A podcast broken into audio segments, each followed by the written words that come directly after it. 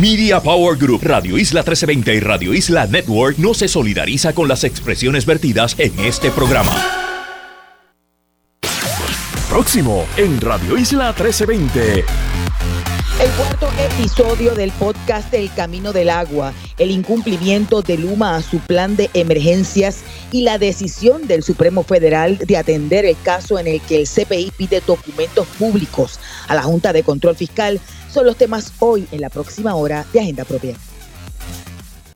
Todo el mundo tiene su agenda, políticos, empresarios, organizaciones e individuos. La nuestra, investigar, fiscalizar, incomodar, sacar a la luz lo que nos afecta o nos quieren ocultar. Estás en sintonía de Agenda Propia. Saludos y bienvenidos y bienvenidas a otra edición de Agenda Propia. Les saluda a Damaris Suárez y les invito como de costumbre a que me acompañen durante esta hora en el único programa en la radio puertorriqueña especializado en la investigación a fondo y en la fiscalización.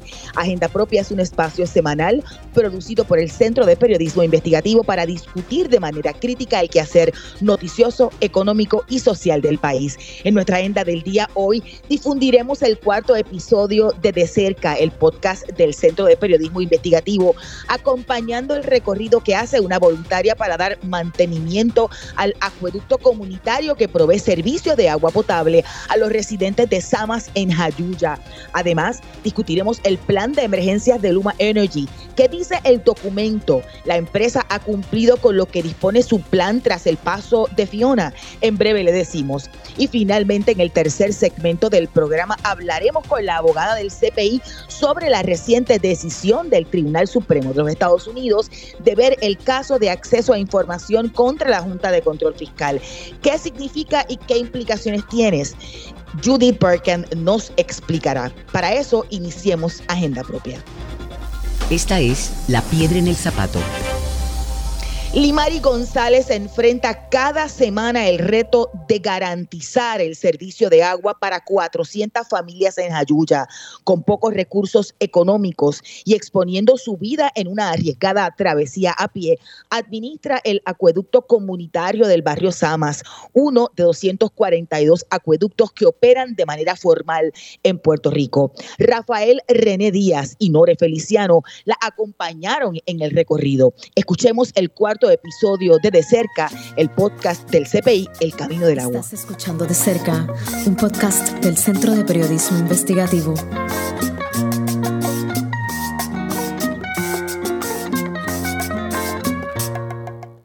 Acá hay cable.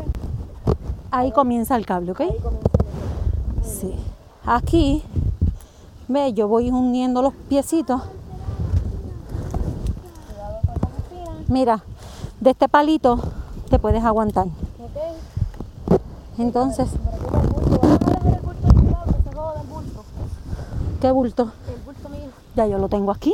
Olvídate, olvídate. Ya pasó, dale, estoy. Mami, no quiero esperar aún, dale tú primero. Limari González Torres nos muestra el camino del agua. Vamos con ella tierra adentro para llegar de manera segura a un acueducto comunitario en el barrio Samas de Jayuya. Aquí. Todo lo que tienen en mano, suéltelo. ¿Por qué? Porque vamos por aquí. Este es el cantito que si te caes te echo piedra. ¡Ja! Van a ver el cablecito con lo que te corre, ¿ok? No hay trinca, con ese y el tiempo que necesites acelerando el paso. Agárrense de esto. ¿Ok? Lo que pasa es que hay un fingido ahí. Déjame no mirarlo. Ok. Este palo. Ay, Dios mío. La única forma de llegar a la represa es a pie, subiendo por una montaña al lado del río Samas. El camino es bien estrecho, apenas cabe un pie. Un cable gris que está amarrado a algunos troncos es la única herramienta que hay para no perder el balance y caer por un risco. Francamente, caminar por allí da miedo. Nadie puede dar un paso en falso. ¿Van bien? Este es nuestro acueducto. El acueducto comunitario del barrio Samas en Jayuya, un municipio de la región del interior montañoso de Puerto Rico, se alimenta de un río de agua superficial y son cuatrocientas familias las que reciben agua de este acueducto. Y usted me había dicho por teléfono que usted usualmente sube dos veces a la semana. Dos veces a la dos veces. semana. Tengo que subir a clorinar, verificar que todo esté bien. Entonces, cuando hay lluvias constantes, pues tengo que subir a destapar. Limari, de cuarenta y tres años, preside desde febrero de este año la organización que maneja el acueducto de su comunidad. Está a cargo de todo el mantenimiento y entre sus tareas está echarle cloro al agua para desinfectarla, limpiar los filtros, abrir y cerrar llaves de paso y atender los reclamos de sus vecinos. Y dos veces a la semana, Limari enfrenta la retante y peligrosa tarea de tener que subir al acueducto. El trayecto es un camino de tierra y rocas resbaladizas. Le toma una hora y media subir y una hora y media bajar. Es parecido a subir el bosque del Yunque, pero por un camino sin veredas. Y Limari lo hace de manera voluntaria. A veces le acompañan su hija y sus perros. Si este acueducto no existiera y si ella no hiciera esta tarea, la comunidad de Samas no tendría agua. Mi nombre es Nore Feliciano y junto a Rafael Díaz, hoy miramos de cerca los acueductos comunitarios en Puerto Rico.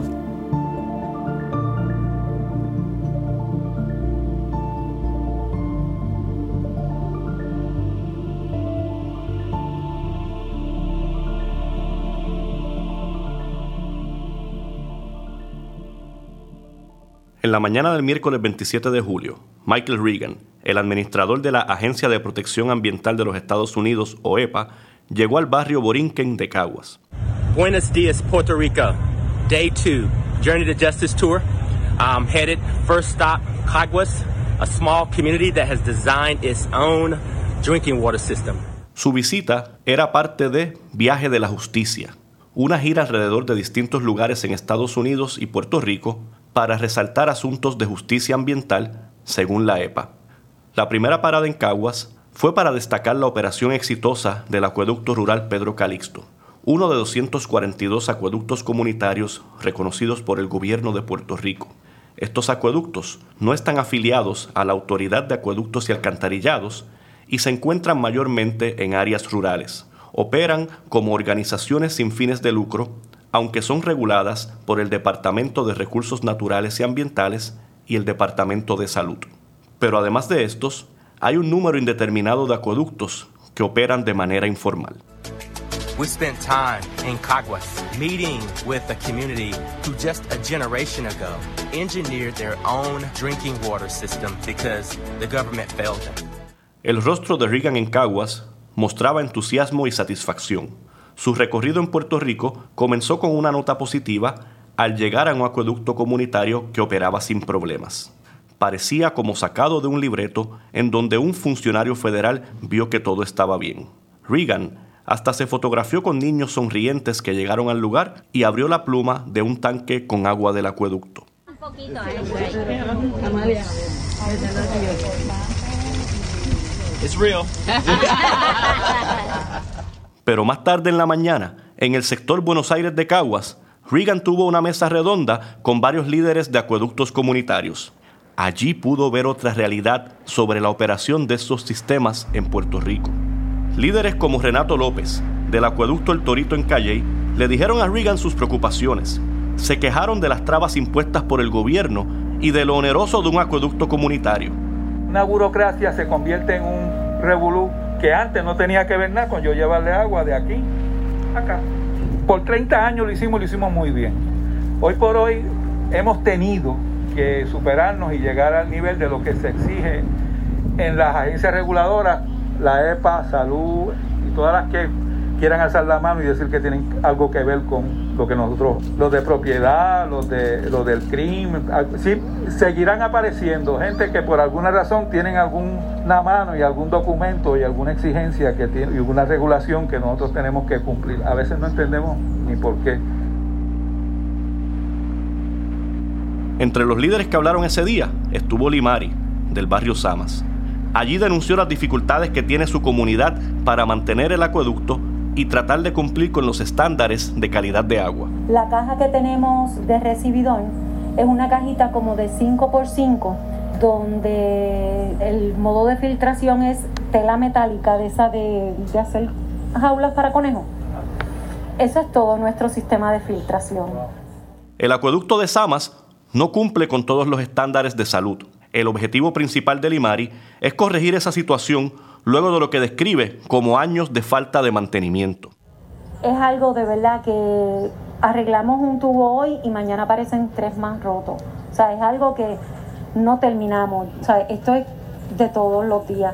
El sector es bastante grande eh, y de verdad necesitamos otra alternativa. Esa otra alternativa podría ser un pozo, pero cuesta mucho. Cada familia del barrio Samas paga ochenta dólares anuales para recibir agua. Con ese dinero, Limari y el resto de la directiva tienen que hacer maravillas. Prácticamente estamos, tú sabes, lo que se recoge es para comprar las tuberías, pagar en la ferretería, este, pagar los que nos ayudan. Todo el trabajo se está haciendo donado, ¿me entiendes? Regan escuchaba sus planteamientos a través de un intérprete que traducía al inglés lo que allí se decía. Limari me comentó que en el pasado su acueducto ha solicitado fondos de programas federales para mejorar el sistema, pero nunca recibió respuesta. A diferencia de la actividad de la mañana, ahora el semblante del funcionario era otro. Estaba serio, como sorprendido, procesando lo que decía Limari.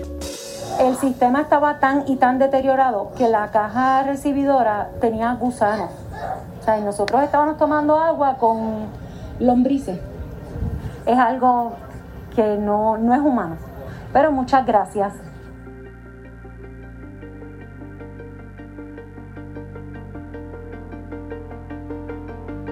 Ese día en la mesa redonda, escuché a Limari decir algo que me llamó mucho la atención. Yo me tardo hora y media en subir a pies al tanque y hora y media en bajar. O sea, es algo que de verdad hay que verlo. ¿Cómo es posible que en el siglo veintiuno una persona tenga que pasar tres horas al día, varias veces a la semana, bajando y subiendo por un terreno empinado para que su comunidad pueda tener agua? Me quedé con eso en mente.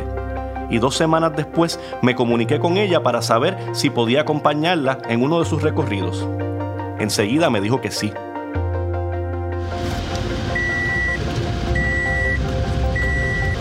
Como le expliqué a él, allá él vive mi hermano, aquí vive mi papá.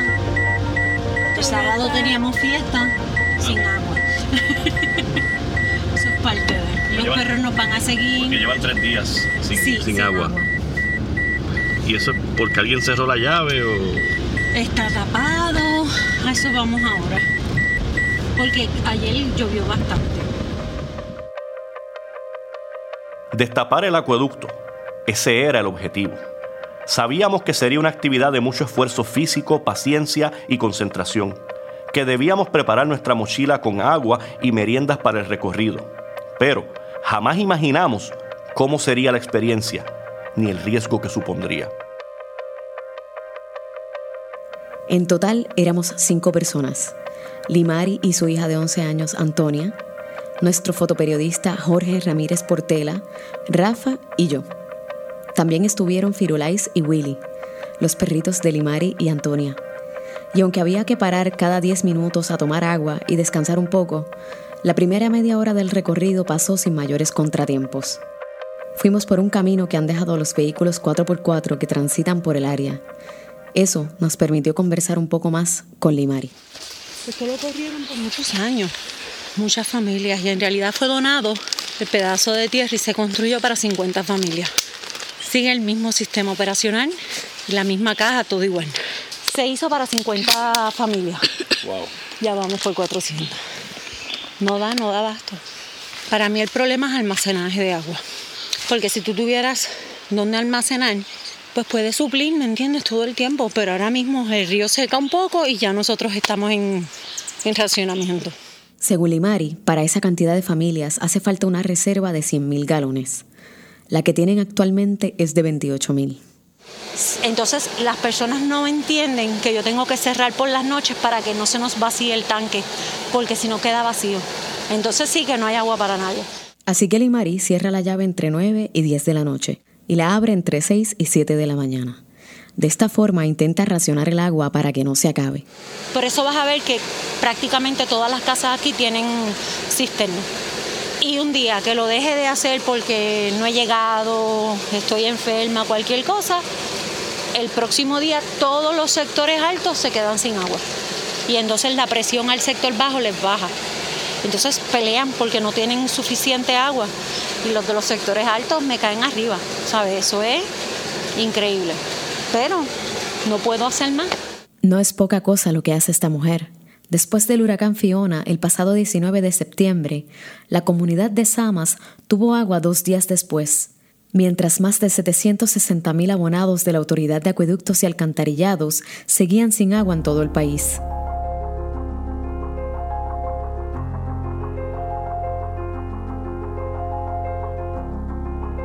Tras cuarenta y cinco minutos de recorrido, llegamos al lugar del bosque donde se le echa cloro al agua.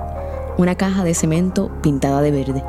Es una estructura deteriorada con una escalera de metal para subir a un cuarto en donde se almacena el cloro y los tubos de filtración. Una verja de tela metálica rodea la estructura. Limari fue la primera en subir. Tenía que desinfectar el agua, pues ya habían transcurrido cinco días desde la última vez que lo hizo.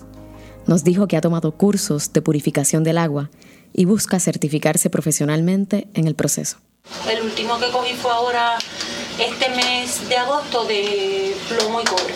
No es tratamiento de planta, pero ese tratamiento de planta, ahora si Dios permite, en septiembre abren convocatoria y entonces ahí pues lo, lo tomo. Limari echó diez tabletas de cloro en cada tubo.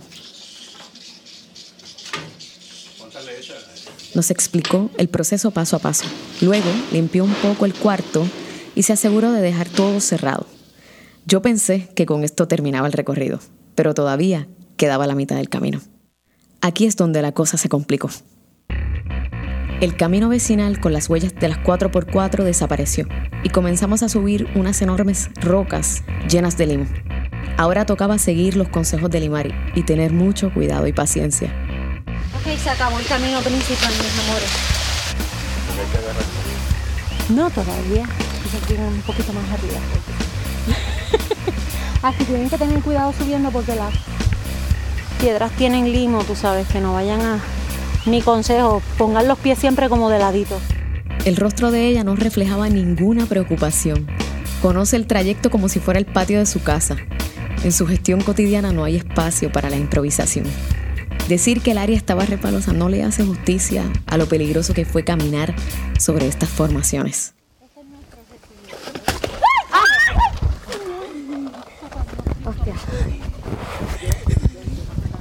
El colega Jorge Ramírez Portela se cayó.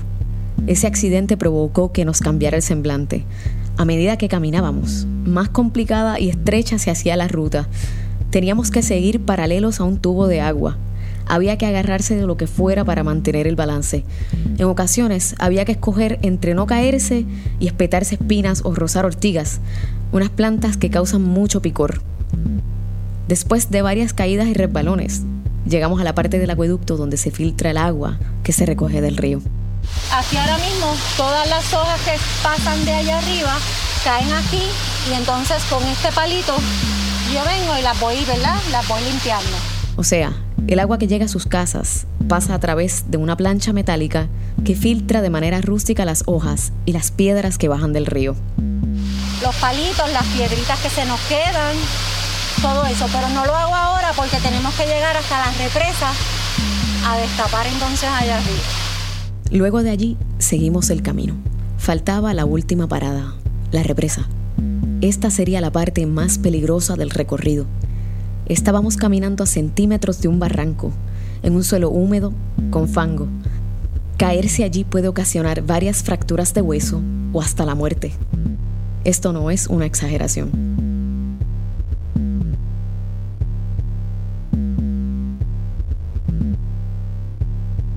La ansiedad se apoderó de nosotros. Pensamos en virar, pero Limari nos dijo que faltaba poco. Si habíamos llegado hasta ese punto, había que terminar la misión. Lo que pasa es que para el lado derecho no, no, no. Como, como que algo se dio ahí. Sí, vamos a llegar. Ya me di cuenta, déjame tener cuidado. Tírate para la, para la izquierda. Gracias. No, nosotros vamos a llegar. Esta historia hay que contarla completa. Poco después de las diez y cuarenta y cinco de la mañana, después de una hora y media de camino, llegamos al área de la pequeña represa. Estábamos aturdidos. No podíamos creer lo que experimentamos. Estábamos perplejos. Ese es el recorrido que Limari hace semanalmente, poniendo en riesgo su vida para garantizar aquello que el gobierno no ha sido capaz de darle a su comunidad. el derecho al agua.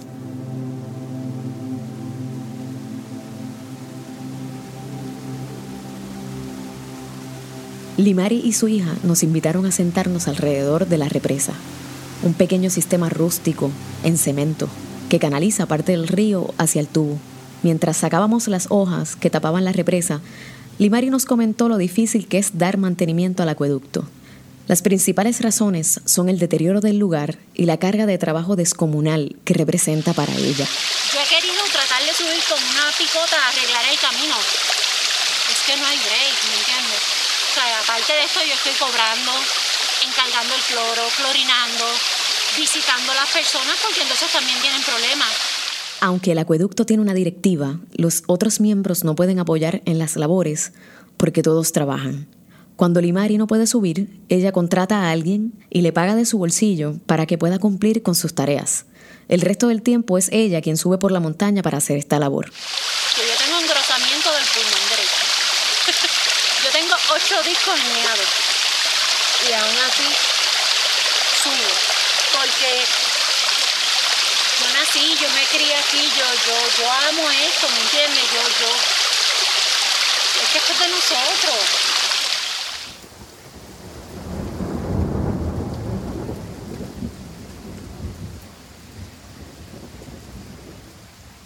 Luego de hidratarnos y conversar, comenzó a caer un aguacero torrencial. Guardamos la grabadora y las cámaras a toda prisa. No hubo tregua, no teníamos dónde guarecernos. Todo se mojó. Así que decidimos regresar con todo de lluvia. Temíamos que fuera a bajar un golpe de agua y que el terreno estrecho por donde tuvimos que cruzar estuviera demasiado mojado. Y si antes las piedras resbalaban, ahora no había forma de caminar sobre ellas sin caerse. Nos deslizamos por ellas como si estuviéramos en una chorrera. Y aunque la bajada fue atropellada, respiramos profundo una vez llegamos abajo, al tanque de agua. Son muchos los problemas que enfrentan los cientos de acueductos comunitarios que operan en Puerto Rico. Poco presupuesto, lo oneroso que es cumplir con los requisitos impuestos por el gobierno, la escasez de personas dispuestas a trabajar con estos sistemas, la falta de titularidad en los terrenos donde están algunos de estos acueductos. Todos estos obstáculos limitan el acceso al agua para cerca de ciento veinte mil residentes de Puerto Rico, según calculó el investigador Omar Pérez Figueroa en el dos mil veintidós. Mientras tanto, la Autoridad de Acueductos y Alcantarillados sigue sin responder si asumirá la responsabilidad de llevarle agua a estas comunidades en el caso de que sus acueductos dejen de operar. Si, si se nos daña esto, se, se deja caer. Aquí no hay una fuente de acueducto. Esta es la única fuente de agua que suple toda la comunidad. Uno tiene que empezar a hacer la diferencia. La gente imita, yo sé que si yo sigo así, yo, yo puedo atraer más gente, ¿me entiendes? Y, y tenemos que cambiar la mentalidad de la gente, ¿sabes? Si nadie lo hace, si nadie empieza, no, no va, nunca va a existir. Pues yo tengo que hacer el cambio. Esa es la esperanza de Limari, lograr que se escuche su reclamo y que su comunidad pueda tener acceso al agua. Recordarle al resto del país que este recurso no es un lujo, sino una necesidad y un derecho.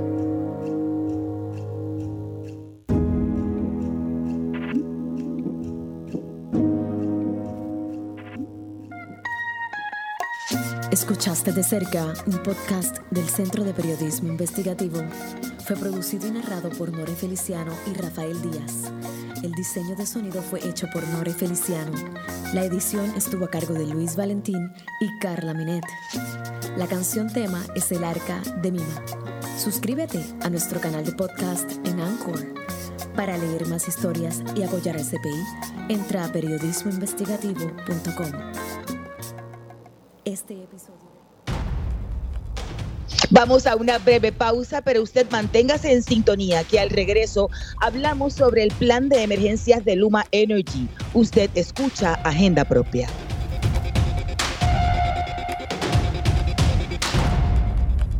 Agenda Propia regresa en breve. Ya regresamos con Agenda Propia. Así es, estamos de regreso en Agenda Propia, el programa producido por el Centro de Periodismo Investigativo. Soy Damaris Suárez y les recuerdo siempre buscar nuestras historias en periodismo investigativo punto com, en las redes sociales del centro, así como en el portal los chavos de maria punto com. Como parte de la cobertura del C P I Fiona agrava el desastre, publicamos la historia que lleva como título Luma no cumple con lo que dice su plan para emergencias, en la que los colegas José M. Encarnación, Rafael René Díaz y Wilma Maldonado repasan con alcaldes y ciudadanos de diversas comunidades la respuesta de Luma Energy en este proceso de restablecimiento del servicio eléctrico tras Fiona. Ya conectamos con José, con Rafael y con Wilma. Saludos a los tres, bienvenidos a Agenda Propia. Saludos, Saludos Damaris, y a toda tu, toda la audiencia y a los compañeros. Gracias, Wilma. Saludos, José. Y Rafa. Saludos, saludos.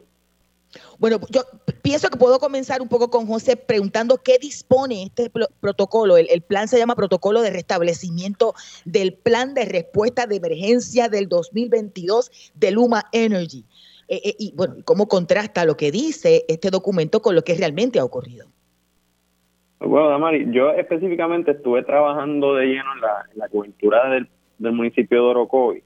Eh, y entonces, básicamente, lo que, ¿verdad?, para dejarle el lado de, del plan específicamente a Wilma, eh, mm. lo que encontramos cuando nos tiramos a la calle fue básicamente mm, un escenario donde no había, ¿verdad?, una situación real de algún estado crítico, ¿verdad?, en términos de la infraestructura de energía, eh, ni daños mayores con relación a, a, a todo este asunto de los cables de energía eléctrica. O sea, una comunidad que básicamente estaba tratando de resolver sus circunstancias, eh, que ya habían pasado sobre doce días sin energía eléctrica, una comunidad, ¿verdad?, con un perfil de sus ciudadanos eh, mayormente mayores de cincuenta años, eh, con índices de pobreza sumamente altos, personas con, con enfermedades, eh, o sea que no se entendía, no quedaba muy claro porque una comunidad, ¿verdad?, que no había sufrido daños mayores en términos de la infraestructura de energía, Eh, que no había sufrido daños en términos de, de la infraestructura de la gran mayoría de los hogares, pues continuaba eh, sin energía eléctrica, y considerando también, ¿verdad?, el perfil de, de las personas que residen en este barrio, eh, que eh, no solo es, es parte, ¿verdad?, de, una, de, de un municipio, en el caso de Orocovis, eh, mayormente pobre, sino también que dentro de ese contexto de pobreza era uno de los barrios, o es uno de los barrios, Con, con mayor vulnerabilidad en términos de, del perfil de sus ciudadanos y de las necesidades que hay en esa comunidad.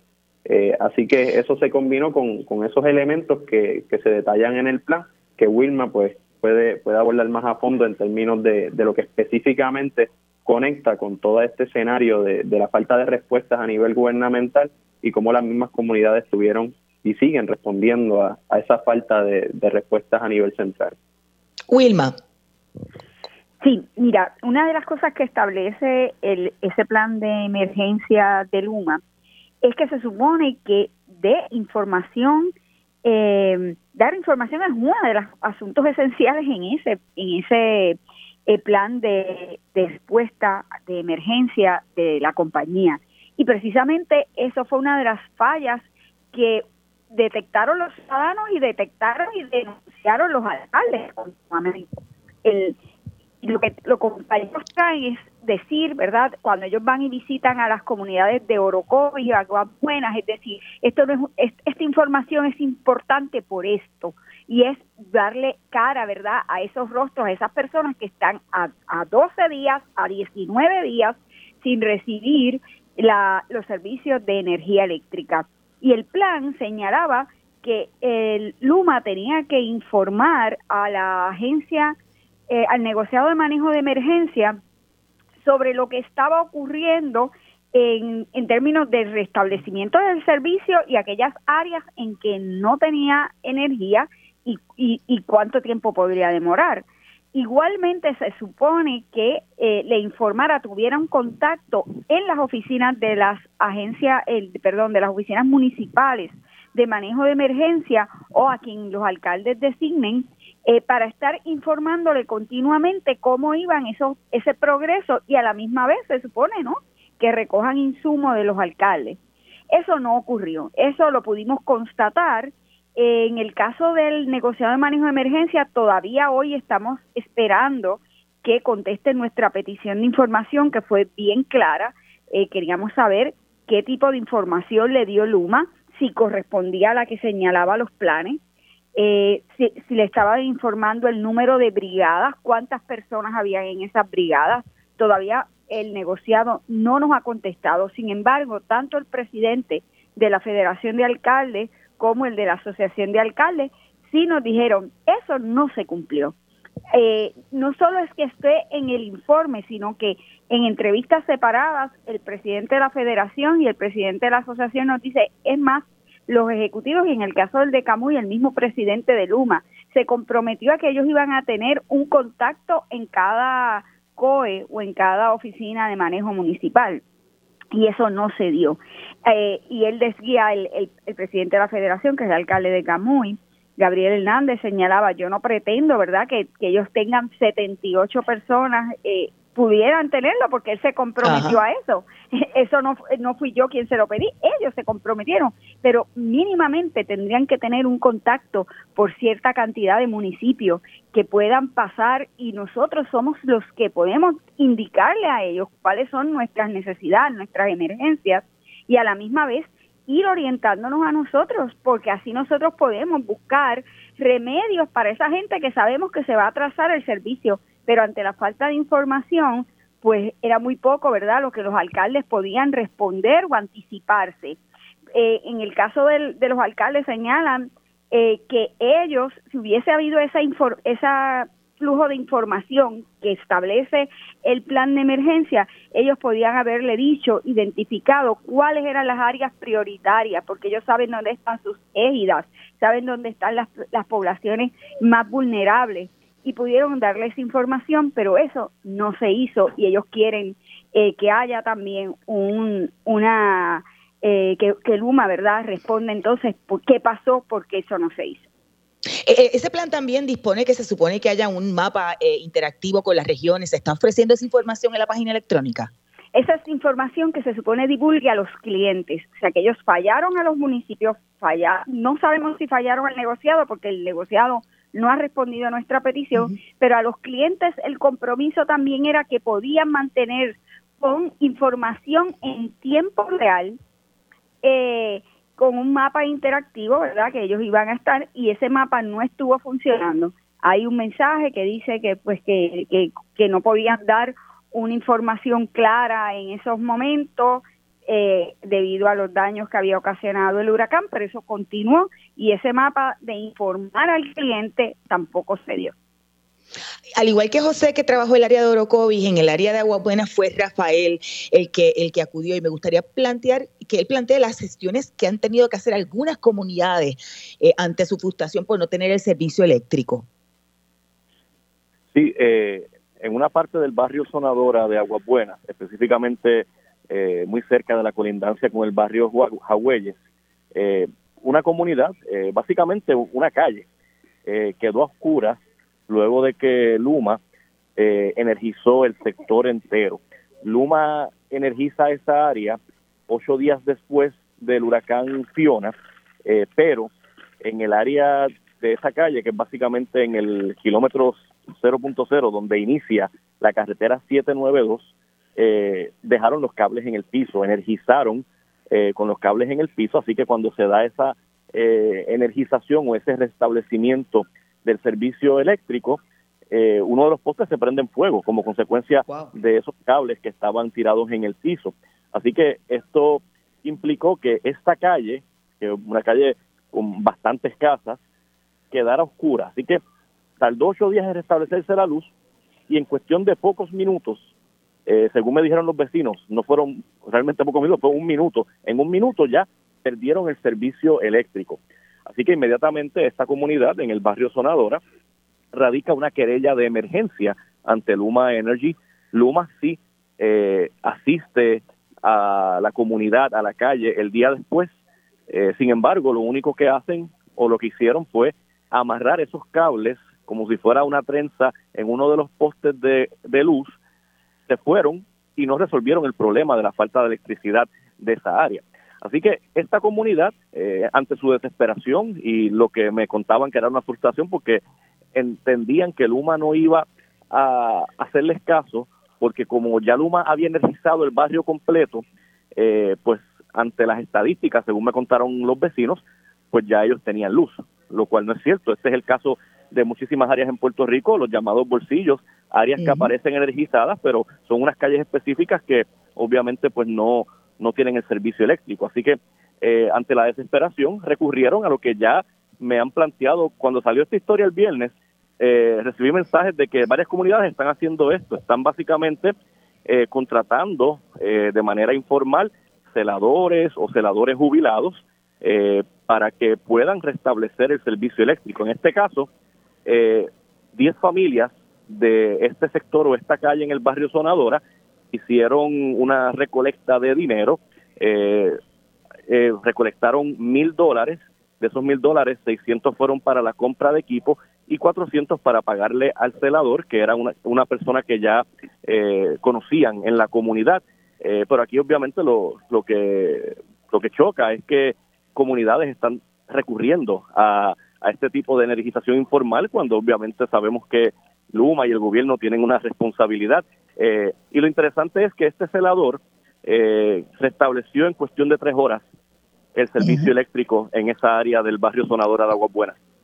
Esa, esa cosa, cuando la estaba leyendo, ese detalle, me recordó que nosotros acá donde yo resido tuvimos que hacer un, una, ¿verdad? una colecta similar y contratar a un celador porque también estábamos dentro de un bolsillo y se resolvió de igual forma en, en cuestión de, de horas. Eh, gracias a los tres por la historia. Ustedes pueden buscar la historia de Rafael René Díaz, José M. Encarnación y Wilma Maldonado en periodismo investigativo punto com. Vamos a una breve pausa, pero sigue en sintonía. Al regreso a hablamos sobre el caso de acceso a información contra la Junta de Control Fiscal y la decisión del Supremo Federal de ver el caso. Usted escucha Agenda Propia.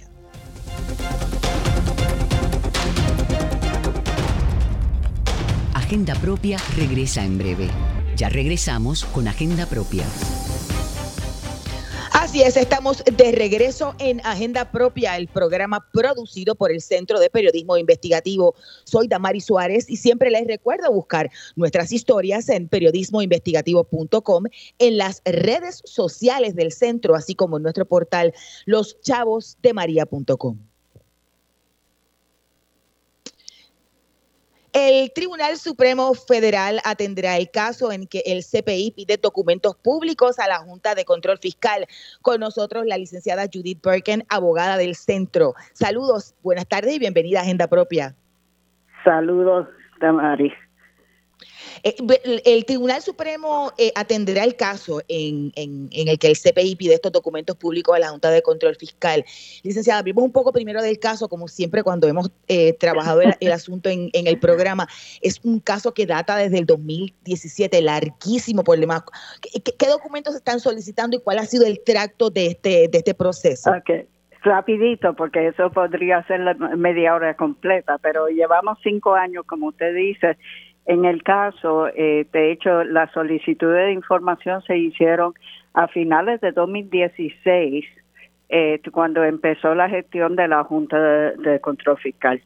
Eh, lo que pedimos un montón de cosas, pero lo que está en juego en el caso ante el Supremo son las, un sinnúmero de comunicaciones entre el gobierno federal y el gobierno de Puerto Rico, eh, perdóname, entre el gobierno federal y la Junta, y las de la Junta con el gobierno de Puerto Rico.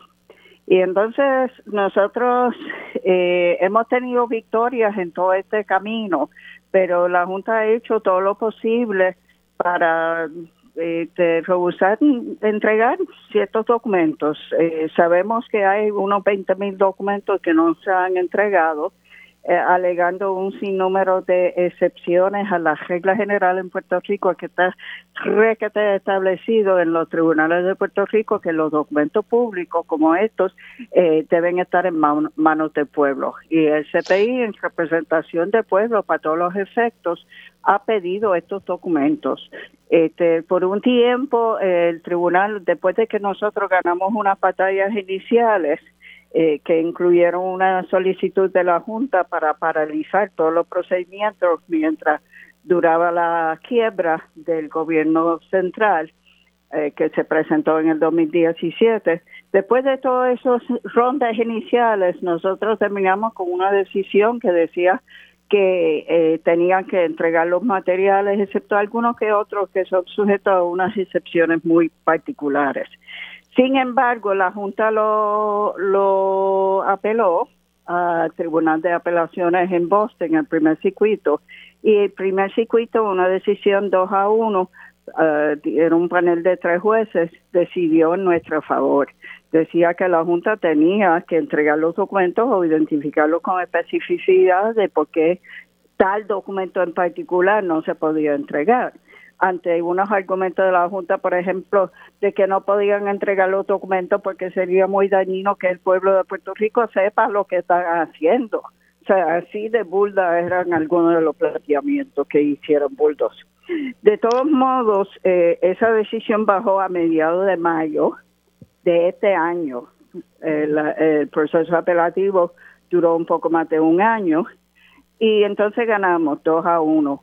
Eh, la Junta Eh, uh, recurrió de esa decisión en una un recurso que se llama una petición de cerciorari, que es un recurso bien eh, de, eh, discrecional por parte del Tribunal Supremo, y la semana pasada, hace exactamente una semana, el Tribunal Supremo decidió, Tribunal Supremo de los Estados Unidos decidió acoger eh, la petición de la Junta.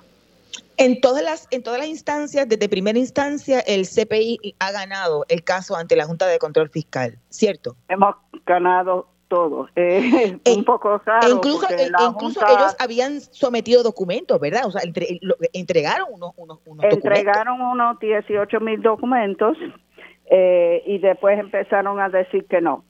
Dijeron que no iban a apelar, pero reservaron el derecho de apelar y después de cuatro años apelaron.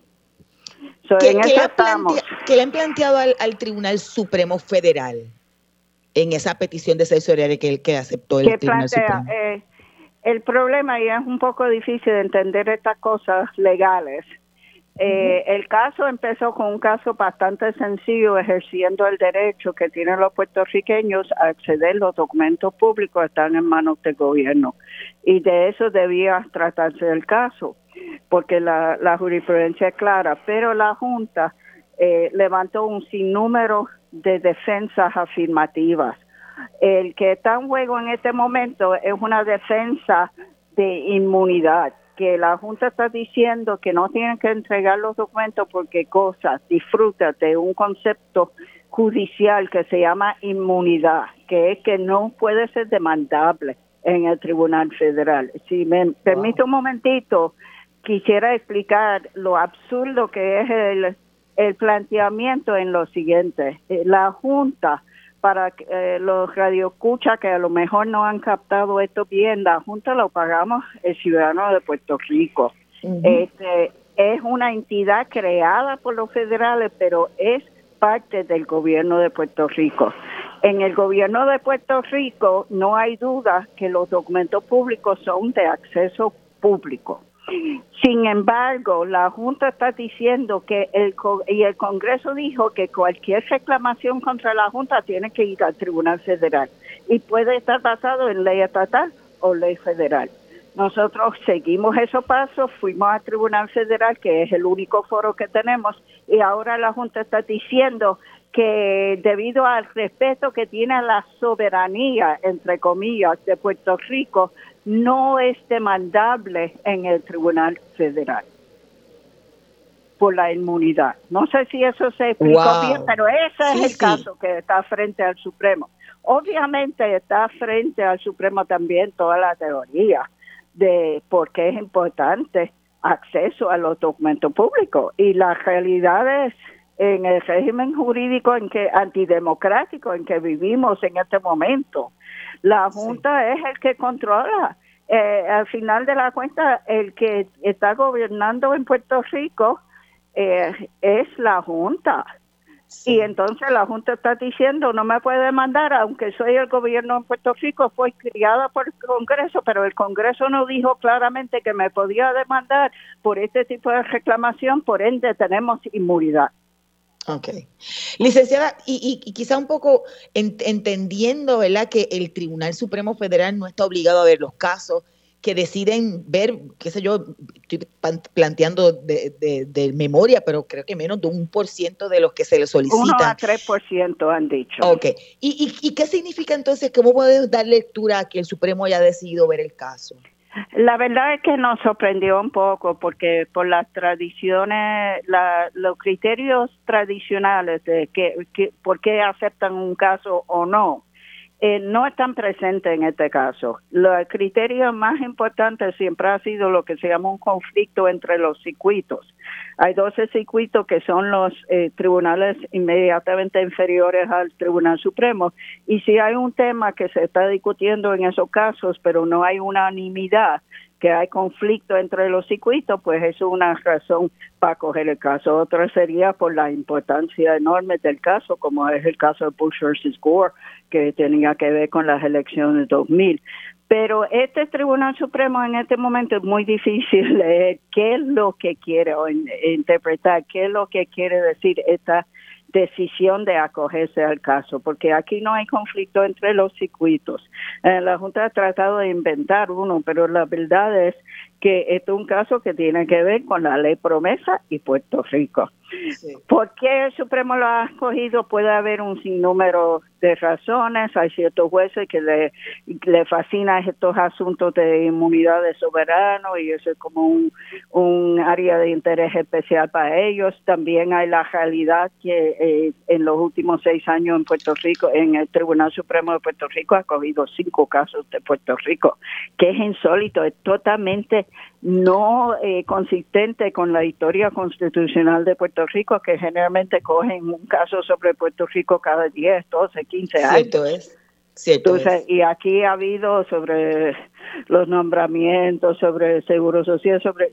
¡Ay! Esto es el quinto caso en seis años. Eso es y, algo grande. Sí, eh, eh, es raro. Licenciada, entonces, procesalmente, ¿qué, qué debe pasar ahora, luego de la decisión del, okay. del Supremo de ver el caso? Pues eh, noviembre diecisiete, que es en un mes, el, este, la Junta tiene que presentar su alegato. Eh, nosotros tenemos que responder para diciembre diecinueve y en un momento post, bastante cercano a esa fecha, diez días antes del argumento, eh, la Junta puede eh, presentar una réplica. El argumento lo anticipamos, pero esto no está eh, cien por ciento decidido. Eh, va a ser en Washington D C, va a ser presencial hasta ahora. Eh, empezaron en el Supremo a tener eh, las pistas presenciales de nuevo. Este, y va a ser probablemente en el mes de enero. De allí no te puedo decir cuándo va a bajar la decisión, pero definitivamente va a ser en cuestión de meses o menos de meses, porque el Tribunal Supremo acepta los casos que van a haber en ese término del tribunal, que va desde octubre hasta finales de junio, y entonces las decisiones importantes eh, te bajan antes de julio, ju- uh, finales okay. de junio. A veces los primeros días de julio, uno, dos, tres, cosas así. Pero en cualquier momento de marzo, abril, mayo, junio, podemos esperar la decisión. Si la decisión favorable a nosotros, que nosotros esperamos que sí, entonces habría que volver al tribunal de instancia para que nos entreguen los documentos. Así que uno podría anticipar, como dice, que en el primer trimestre, posiblemente en enero, se dé esa vista presencial y que antes de verano o en el verano, a más tardar, se conozca la determinación sí, del Tribunal Supremo de los Estados sería, Unidos. Sí, sería los primeros dos o tres días de julio a más tardar, porque ellos cogen julio, agosto, septiembre, básicamente libres. Este, así es que es un poco más fácil de predecir, como cuando es el Supremo de Puerto Rico, el primer circuito, donde no hay ese tipo de, de límites, pero sí, ellos cogen X número de casos en el año y lo deciden en ese año, ese año de octubre a junio. Gracias, licenciada, que ya tengo que culminar esta edición de Agenda Propia. Estaremos pendientes a lo que ocurra en el tribunal. En este caso, el C P I está representada no solamente por Judith Berkan, Rafael Rodríguez Rivera, Steven Lausel Ricord y Luis José Torres Asensio de la Clínica de Acceso a Información de la Facultad de Derecho de la Universidad Interamericana, sino también por el bufete Williams and Connolly, con base en Washington, D C Ustedes escuchaban a la licenciada Judith Berkan. Gracias siempre por la sintonía. Hemos llegado al final de esta edición de Agenda Propia, por lo que les recuerdo siempre buscar nuestras historias en periodismo investigativo punto com y suscribirse a nuestro boletín para que reciban en su correo electrónico nuevas investigaciones y contenidos del centro. En periodismo investigativo punto com también pueden visitar el kiosco virtual del C P I y con sus donativos adquirir nuestros artículos. También nos encuentran en las redes sociales, tanto en Twitter como en Instagram y en Facebook como arroba C P I P R. Gracias por la sintonía. Los esperamos la próxima semana. Hasta aquí, Agenda Propia.